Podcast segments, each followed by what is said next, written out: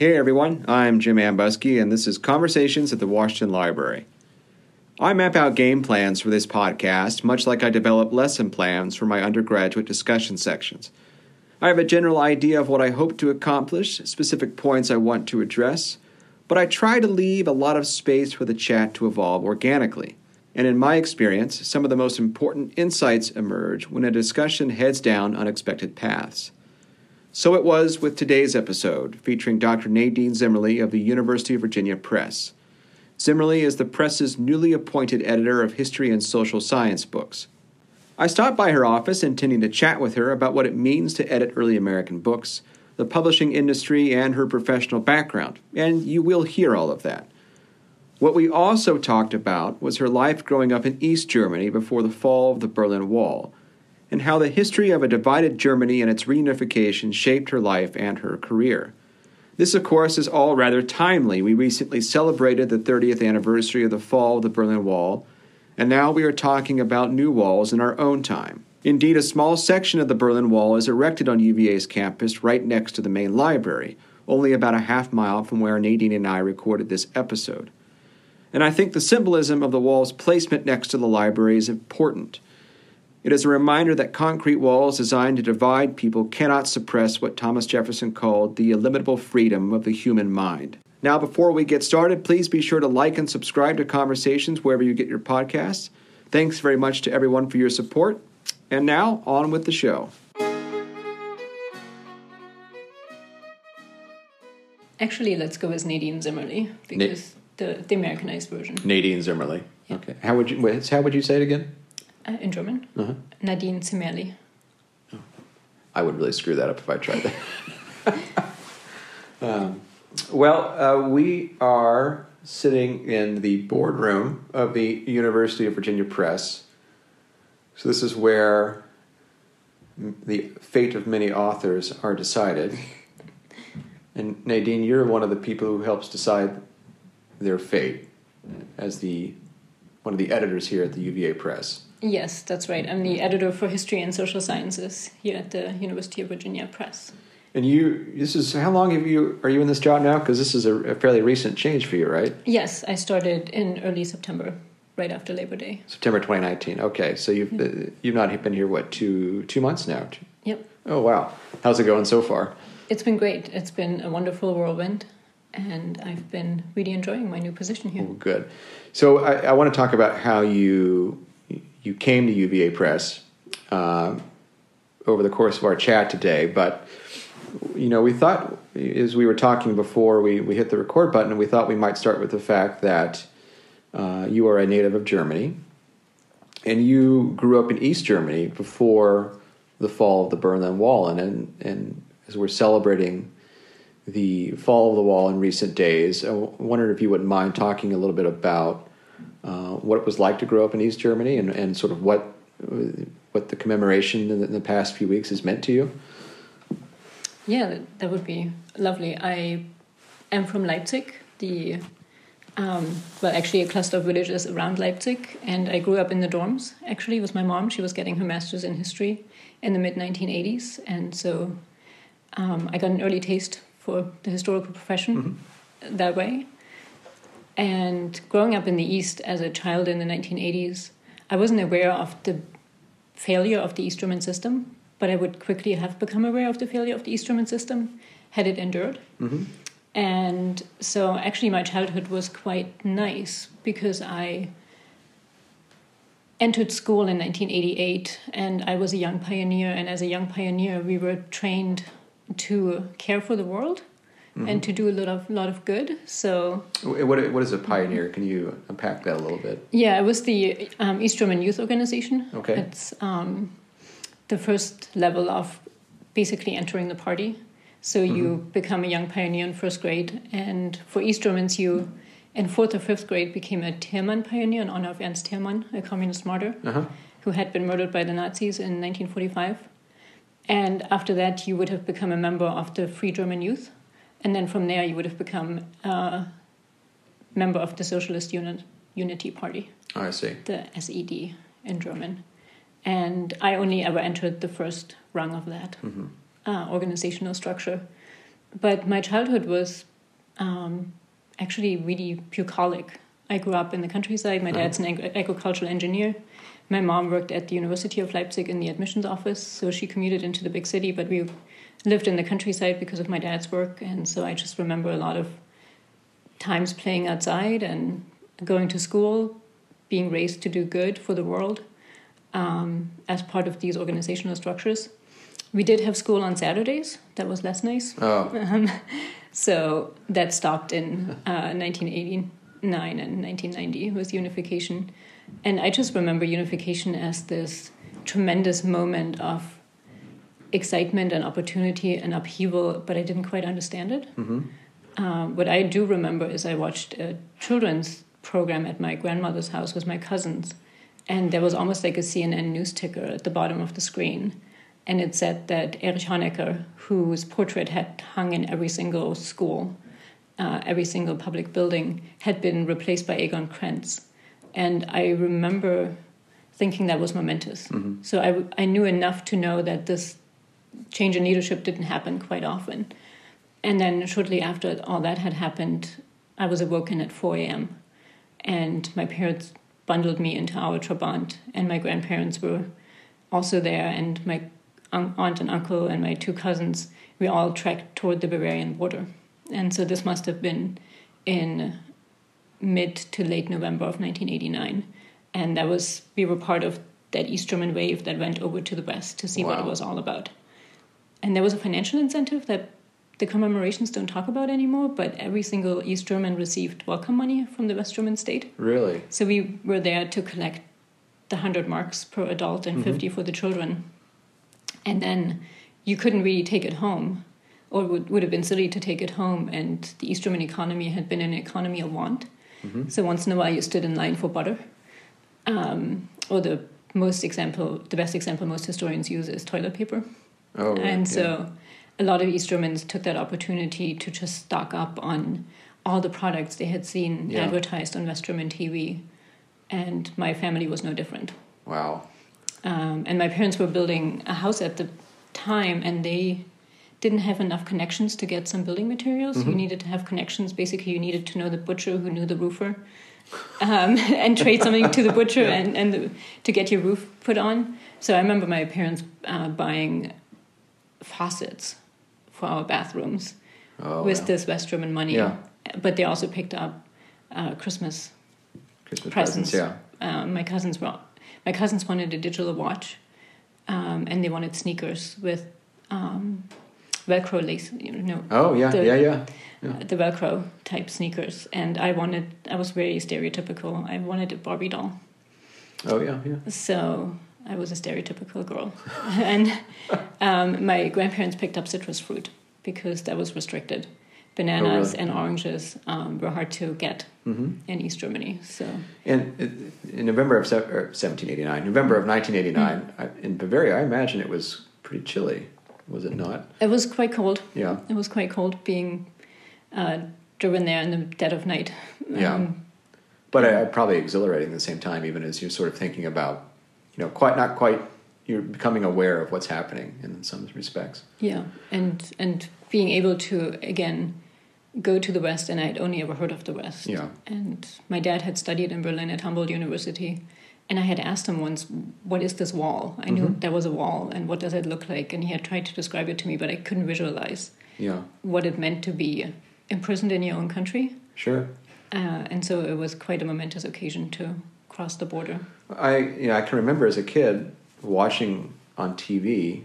Uh, of the wall falling, and I remember the Olympics. Was it the next year? Or the, was, it, was there a nineteen ninety Olympics or nineteen ninety-two, where there was the it was the unified team that competed? Mm-hmm. And you yeah. know, I think I was young enough that I didn't quite understand what was happening, but uh, you know, and, but even from from here as a young kid, I, you know, it was sort of clear that something important was happening. And interestingly enough, you know, we're here at the U V A campus, and just across the way there.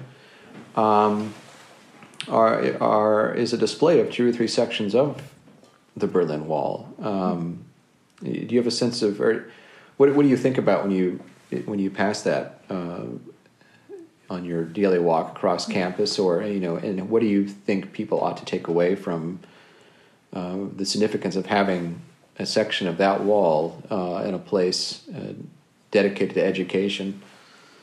Um, I think it's a, a quite memorable artifact because it speaks to a peaceful revolution that was instigated by the people. Mm-hmm. And there was a, quite a lot going on on the international level as well to make it happen.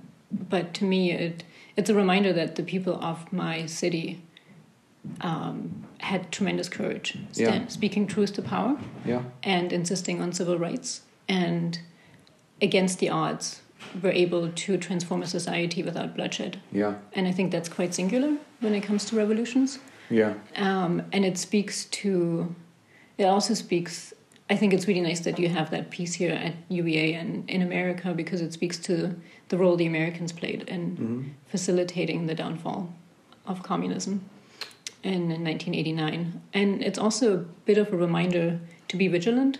Sure. That this could happen again. Mm-hmm. Um, we're talking about walls again.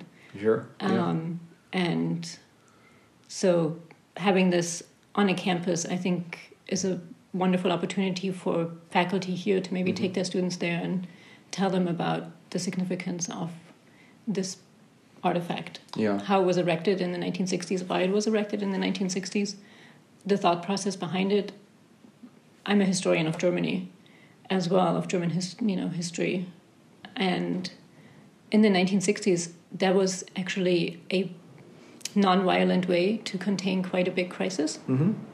So putting up the wall was seen as the East Germans solving a problem for the Soviets and the Americans that the Soviets and the Americans didn't know how to solve, which was yeah. emigration from East Germany to West Germany and tremendous loss of population. Mm-hmm.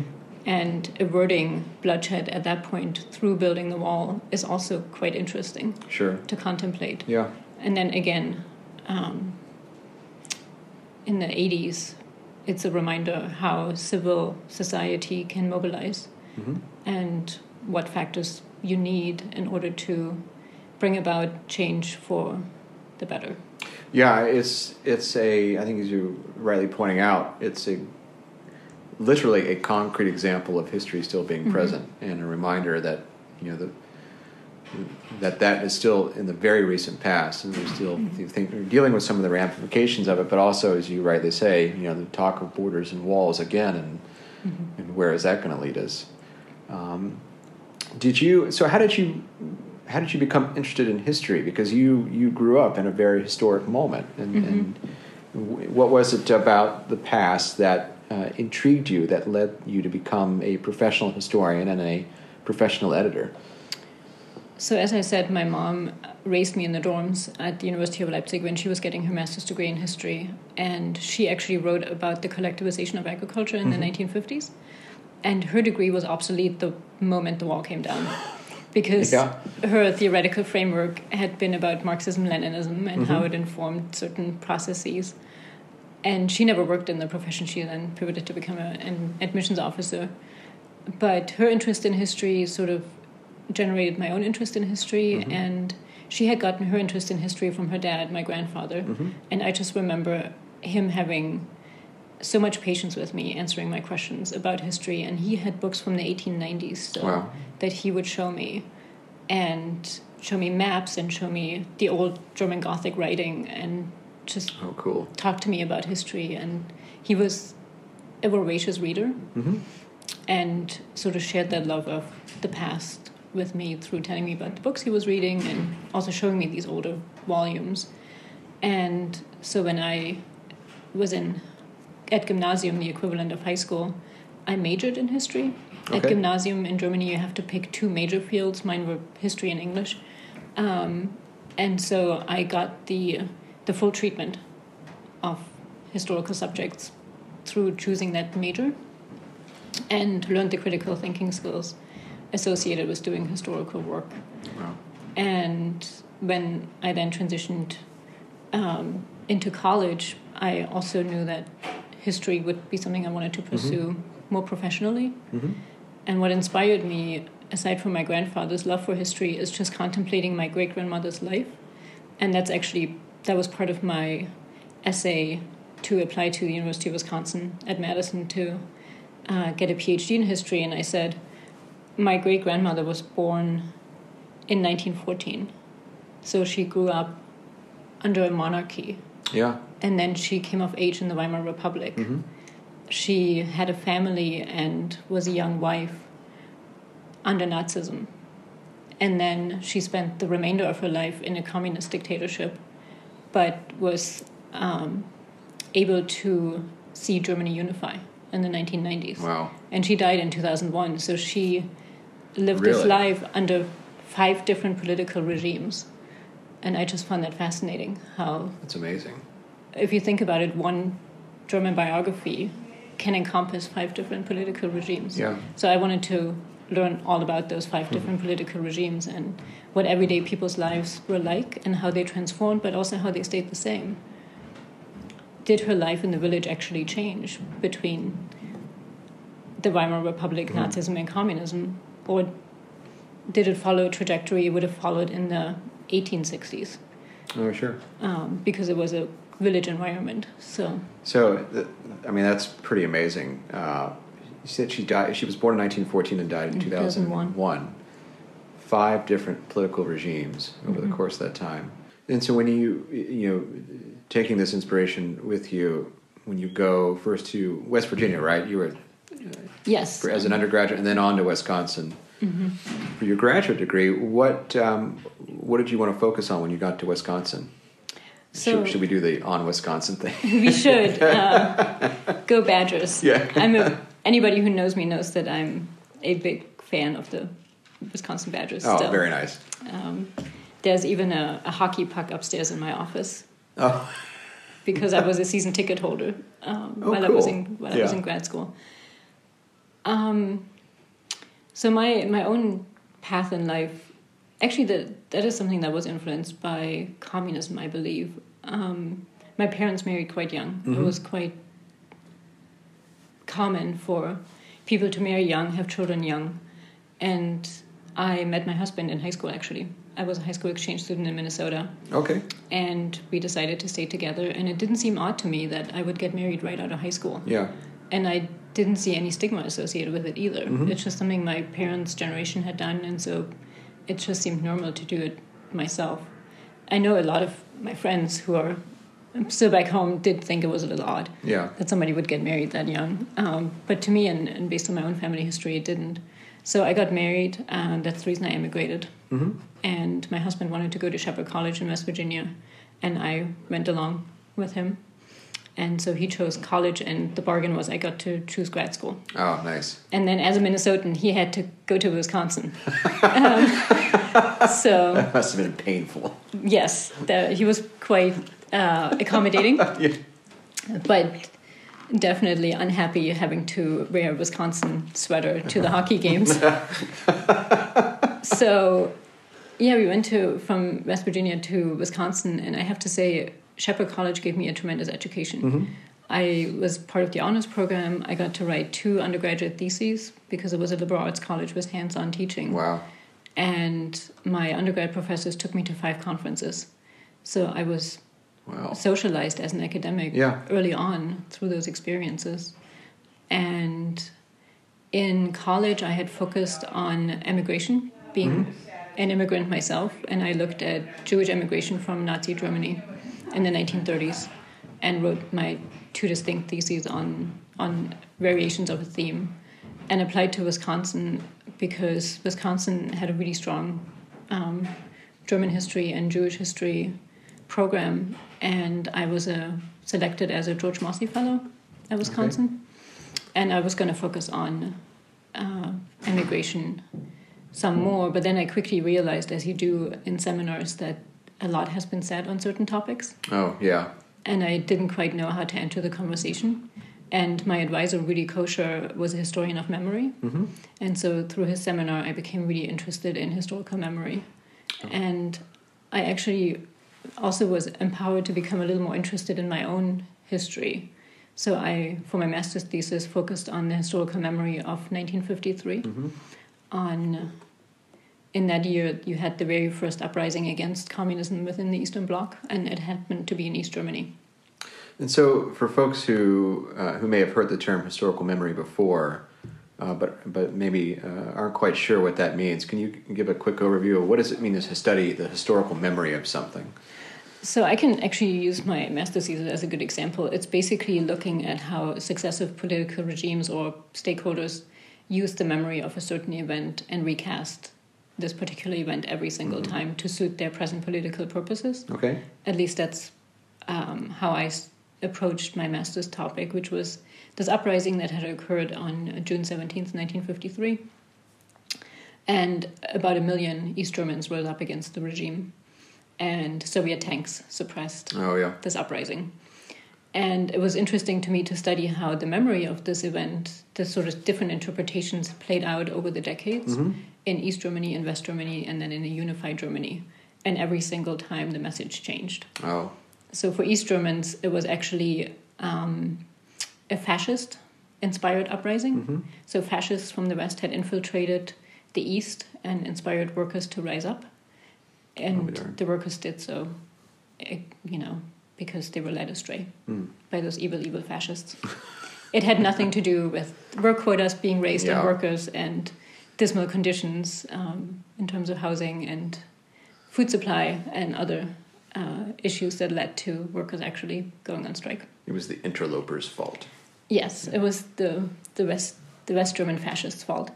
And in West Germany, it became this memory of the, the uprising was used to commemorate uh, German unification to to a degree. So the West oh. Germans actually used June seventeenth, nineteen fifty-three to every single year on June seventeenth remind themselves and the world that Germany was a divided country mm-hmm. and ought to be unified. And that clearly the East Germans were oppressed yeah. and had risen up against their oppressors, and they wanted nothing more than to unify under the aegis of West Germany mm-hmm. in a democratic fashion. And then in the in the unified period, once Germany was a country again, June seventeenth, nineteen fifty-three was actually recast differently because now unity had happened, but on a different date. October third, yeah. nineteen ninety is when Germany unified. So then June seventeenth became a way to almost exonerate Germans for the crimes of Nazism in a degree, I to see. a degree. So it showed that Germans can be democratic and mm-hmm. they can rise up against oppression. And so there was a linkage made between eighteen forty-eight, the revolutions of eighteen forty-eight, and this uprising in nineteen fifty-three, and then a unified Germany being a democratic stalwart. Wow. So it was basically a, a way for politicians then to say, well, Germans might have perpetrated genocide in the nineteen thirties and forties, but there's also a strand of the German national consciousness that has always been democratic. I see. And that came out in eighteen forty-eight, and that came out in nineteen fifty-three, and now we have it again in the unified Germany. Sure.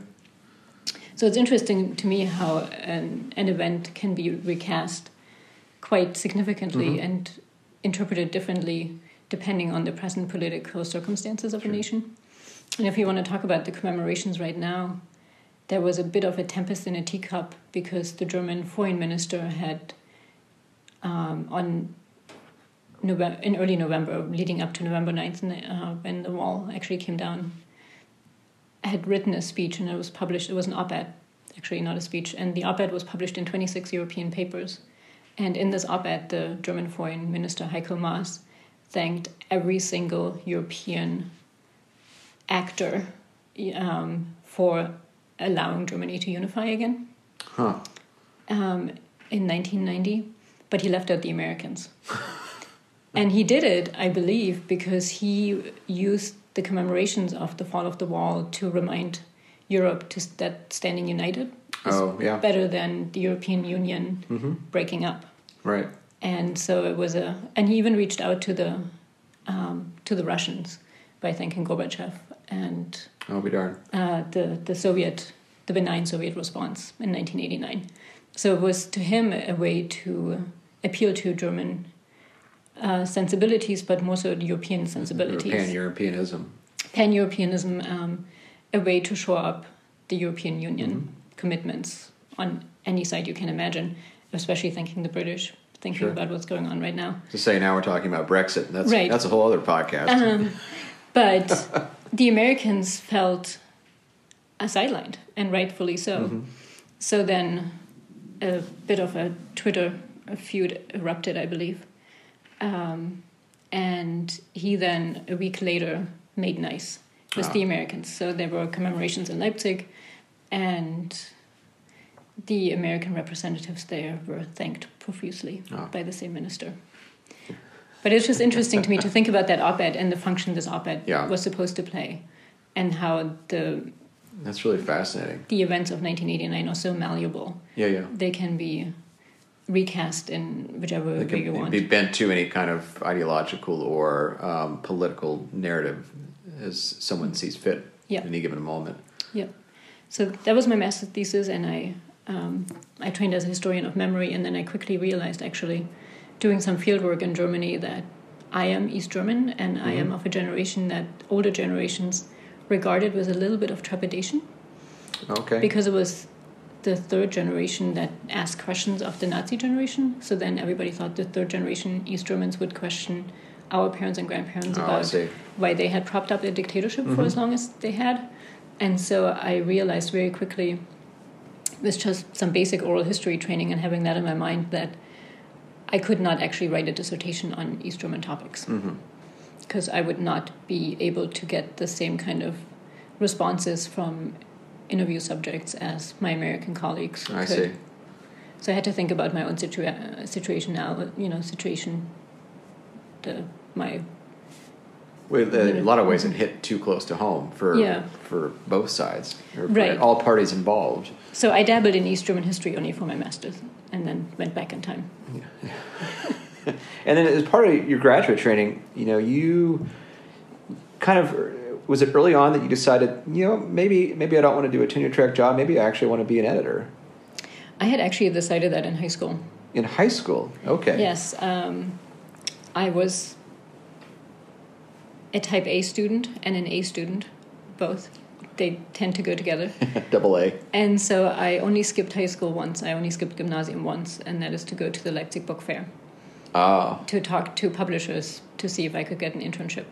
Oh, wow. I did not know what being a book editor meant. Mm-hmm. I just knew I wanted to do that. But it's, it was very appealing early on in your life. It was very, very appealing. Yeah. I had worked for the school paper, uh, both as a writer and an editor.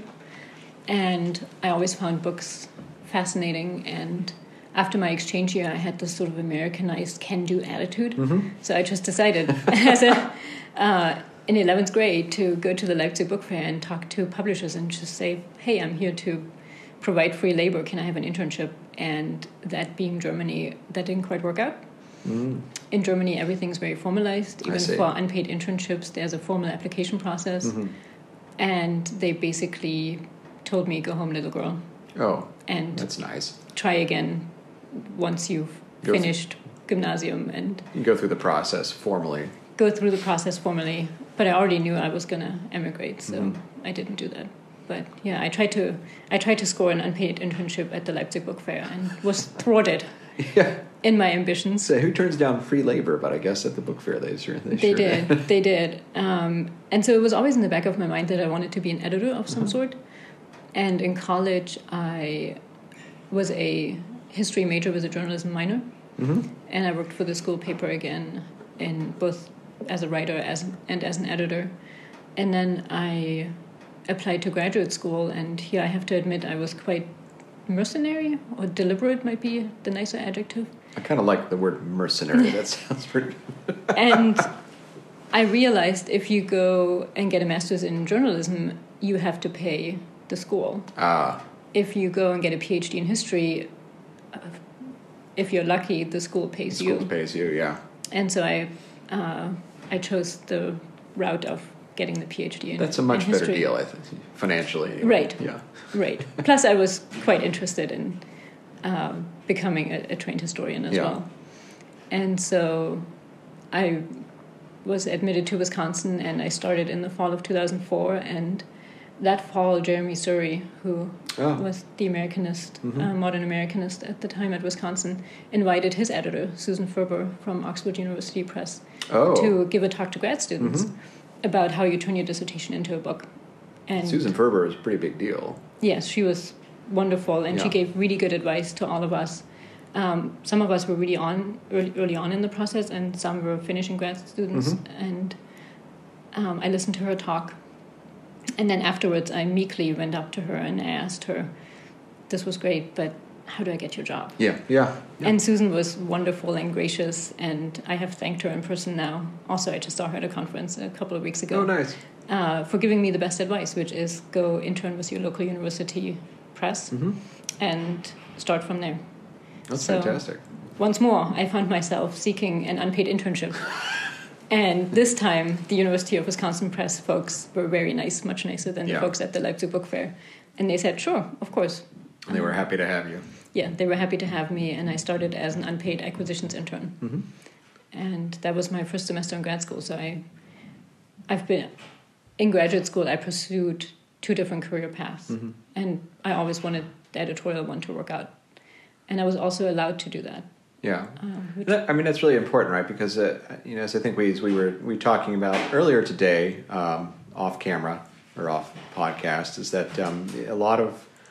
A lot of programs have the expectation that you will become a tenure-track professor, or if you are not, then you are a complete failure. And mm-hmm.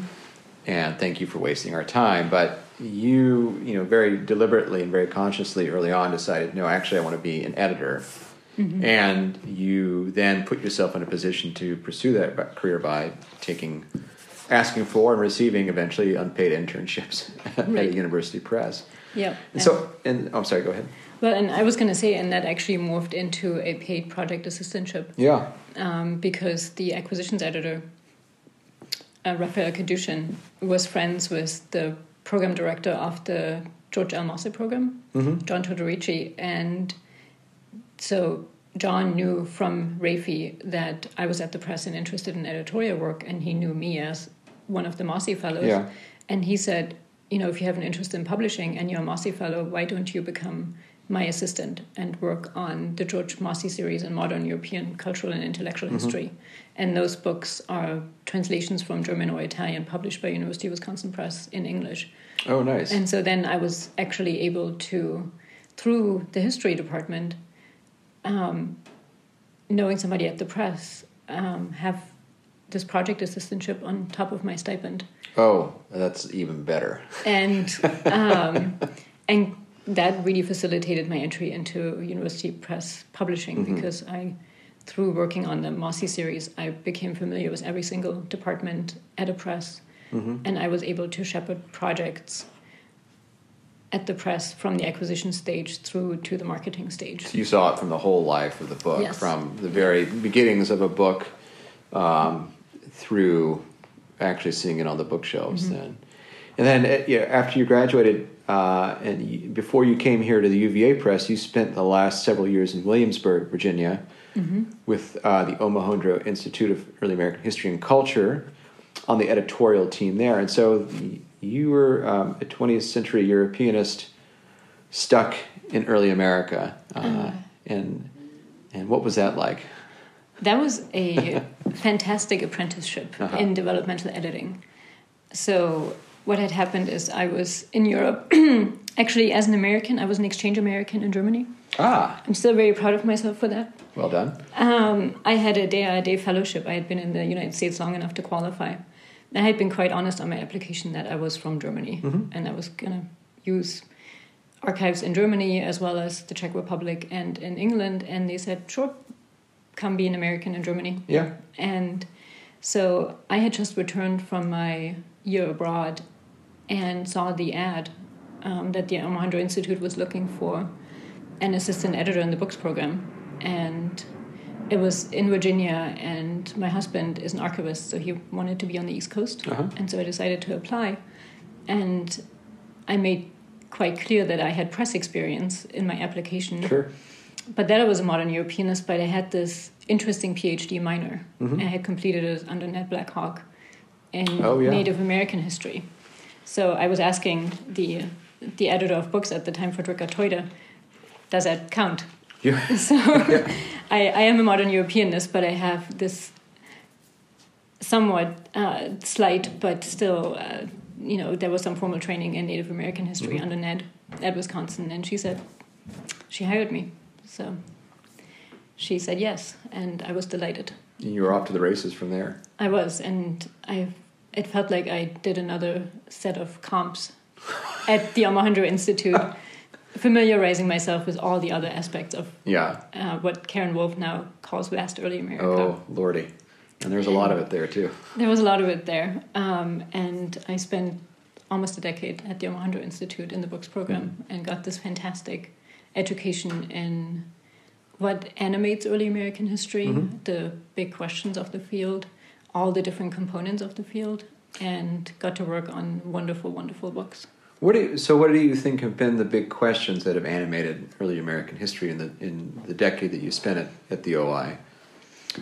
When I started um, in two thousand, early, early twenty ten, it was um, still debating the Atlantic turn, okay. Atlantic history, and how to do it well. Mm-hmm. What is this um, thing called Atlantic history, and what does yes. it all mean? Yeah, and also the turn to towards the Caribbean and oh, sure. integrating the Caribbean into the history of the United States mm-hmm. and all those connections.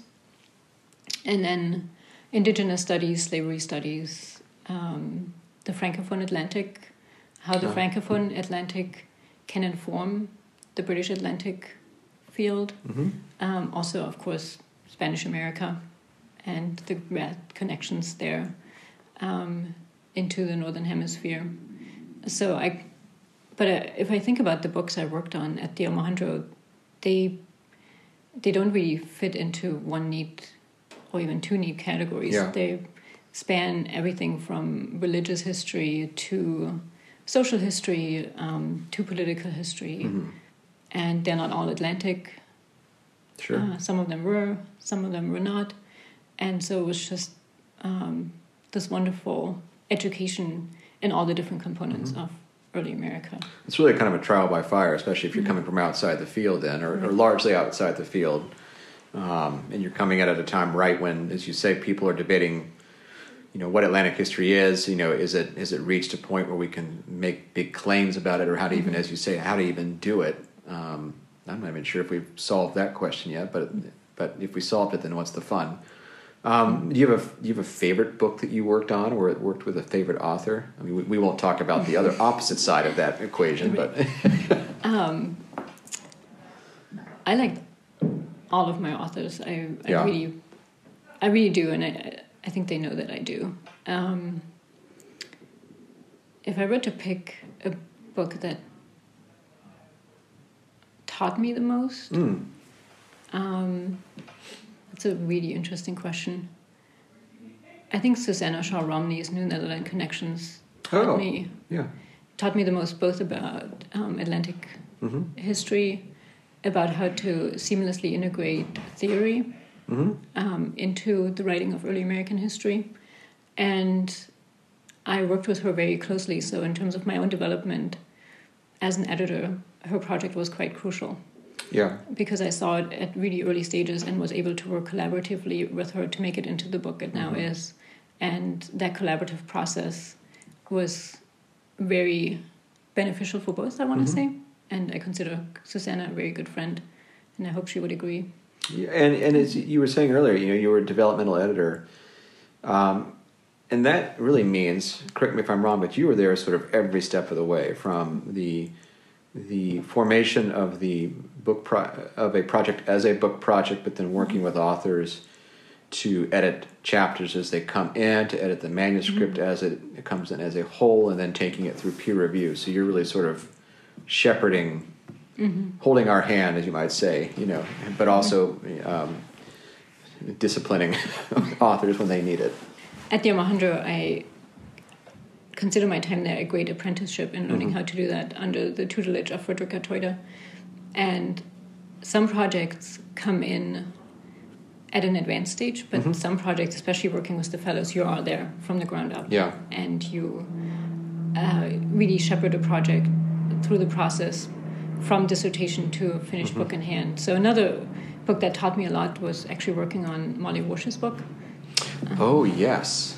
American Baroque. American Baroque. And Molly's Roundtable was the first one I attended at the Omohundro oh, after really? I had been hired. And then I was lucky enough to work closely with her on the chapters mm-hmm. after peer review, right before it went into copy editing. Mm-hmm. And so I did see her project from beginning to end. And it's it's a different process process at every stage. Yeah. At the roundtables, I saw how big ideas then have to be filtered by an editor into mm-hmm. sort of edits that can be made, revisions yeah. that are actually um, achievable. But at the roundtable, at the Omohundro at least, um, two outside experts plus the heft, the intellectual heft of the William Mary faculty and um, the editors just go to town on a dissertation yeah. in a in a in a very in a con- good way. In a very good way.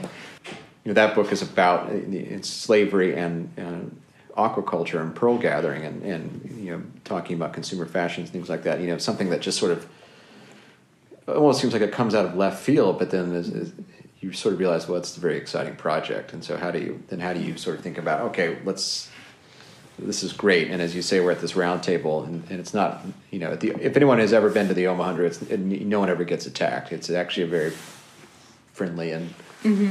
and collaborative place. But then, yeah, you sit an author down and you subject them to two hours, two of, hours of, of brainstorming the best possible book it can be. But then as an editor, you have to take that yeah. and guide the fellow and then fellow who becomes an author through chapters mm-hmm. and in in a more concrete way. Yeah.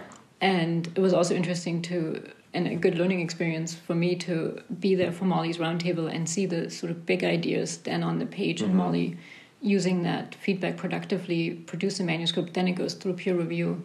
And then I got to come in again at the end and really help her shape the chapters on a sentence by sentence level. Yeah, like really and, down to the And at the that point line. You cannot say anymore, have you thought of yeah. the huge, huge new argument you yeah. could make? You'd have to then be very precise on mm-hmm. advising an author on, oh, this sentence here would make for a better topic sentence yeah. there, or you could p- cut down this part of the chapter in order to make it flow a little better. Yeah. And so for her project, in terms of my own uh, evolution as a developmental editor, I I got to see it from the big picture down to the nitty-gritty mm-hmm. stage, and that was really productive. And it really takes a village to, to pull one of these books off. So now that you're at the U V A Press, um, what what excites you? What you know?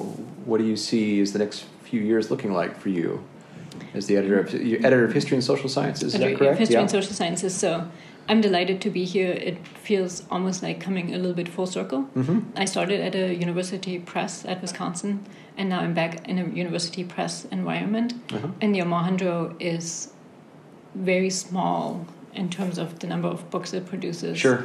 And it's not quite, it's adjacent to, but not part of that same ecosystem. Mm-hmm. So I'm now uh, delighted to be back in and have a much bigger sandbox yeah. to play in.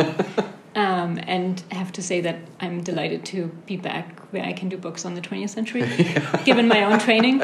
Exactly. Um, come up for air but, now. Come up for air, but also but also use everything I've learned at the Omohundro Institute very productively here. Mm-hmm. And I have two wonderful series in early American history, and now I get to take history through the nineteenth into the twentieth century and um, consider American history broadly. Yeah. And I'm very excited Um to do that. And then I'm also excited to learn an entire new field, um, sure. political science. Oh, yeah. Especially. Yeah. So I said I started here after Labor Day, and I have been in Charlottesville from right after Labor Day, but my very first assignment as the new editor for History and Social Sciences would actually go to the A P S A. The, oh, the American Political uh, Science, yeah. Uh, in D C in late August. And that was an interesting crash course in an entirely different yeah. field that I know little about. I've gone to sociological conferences as an undergrad, mm-hmm. um, and I did a little bit of political science then, but now learning the lingo of that field yeah. and the expectations of that field, I consider quite exciting. It's interesting because it's it's it's a it's a field that is closely related to history, but it's and then it's almost like they throw in a little bit of law, uh, legal reasoning into the pot, and then you know, they deploy a lot of graphs and regression analysis. Yes. Yes. So you've got to learn, start learning to read charts and all that kind of fun stuff. Yes, it's very quantitative, and yeah. it's also present political. Very present, yeah. Uh, it has an energy behind it right now mm-hmm. to explain the situation uh, the U S finds itself in, but also across the globe. Mm-hmm. And so I think that's going to be tremendously important to publish really good books in the next yeah. couple of years um, that really highlight for the public what are the historical uh, structures that now explain mm-hmm. why we are where we are. And also some of those books are can be a little more normative and prescribe changes. Yeah. And so I I think in the next few years, um, being a very good story to the political science mm-hmm. list and learning that field will be exciting. And then in the history field, it's connecting the centuries. U V A Press has a fantastic reputation in early America, sure. thanks to your advisor, Peter Onuf. Oh, yeah. Uh, good job, Peter. uh, in, in part, and also Civil War history, um, uh-huh. and then presidential studies, starting with Nixon. And I would like to connect American history across the centuries. Oh, okay. And Um, also published books in the late nineteenth and in the mm-hmm. early twentieth century. So are you interested in, in publishing more works that are you know, what we might call synthesis, uh, looking at books that treat a broad swath of time to connect those dots, or to create a, uh, a new series that, that looks at some uh, changes that take place across the centuries? Um, to a degree. So when I was at William and Mary, I was also lucky enough to teach. And mm-hmm. one course I created was Americans in Europe. Oh. And I taught it based on my own research, but I taught it from fourteen ninety-two through the Cold War. That's a that's a, that's a long period of time. So yeah. it is. And um, I know that there's other university presses that have fantastic series on America and the world, mm-hmm. but I would like to find a niche where I can do something like Americans in Europe mm-hmm. um, and offer books that maybe collectively cover the long durée, sure. but not individually. It's quite a hard task yeah. to connect the centuries in one book. But if I can offer books that treat each time period uh, within a theme, mm-hmm. I think that would be wonderful. Well, that sounds pretty terrific. To offer. And then, of course, coming from the Omohundro Institute and thanks to Karen Wolf's mentorship, um, West Early America appeals to me. Oh, so, yeah.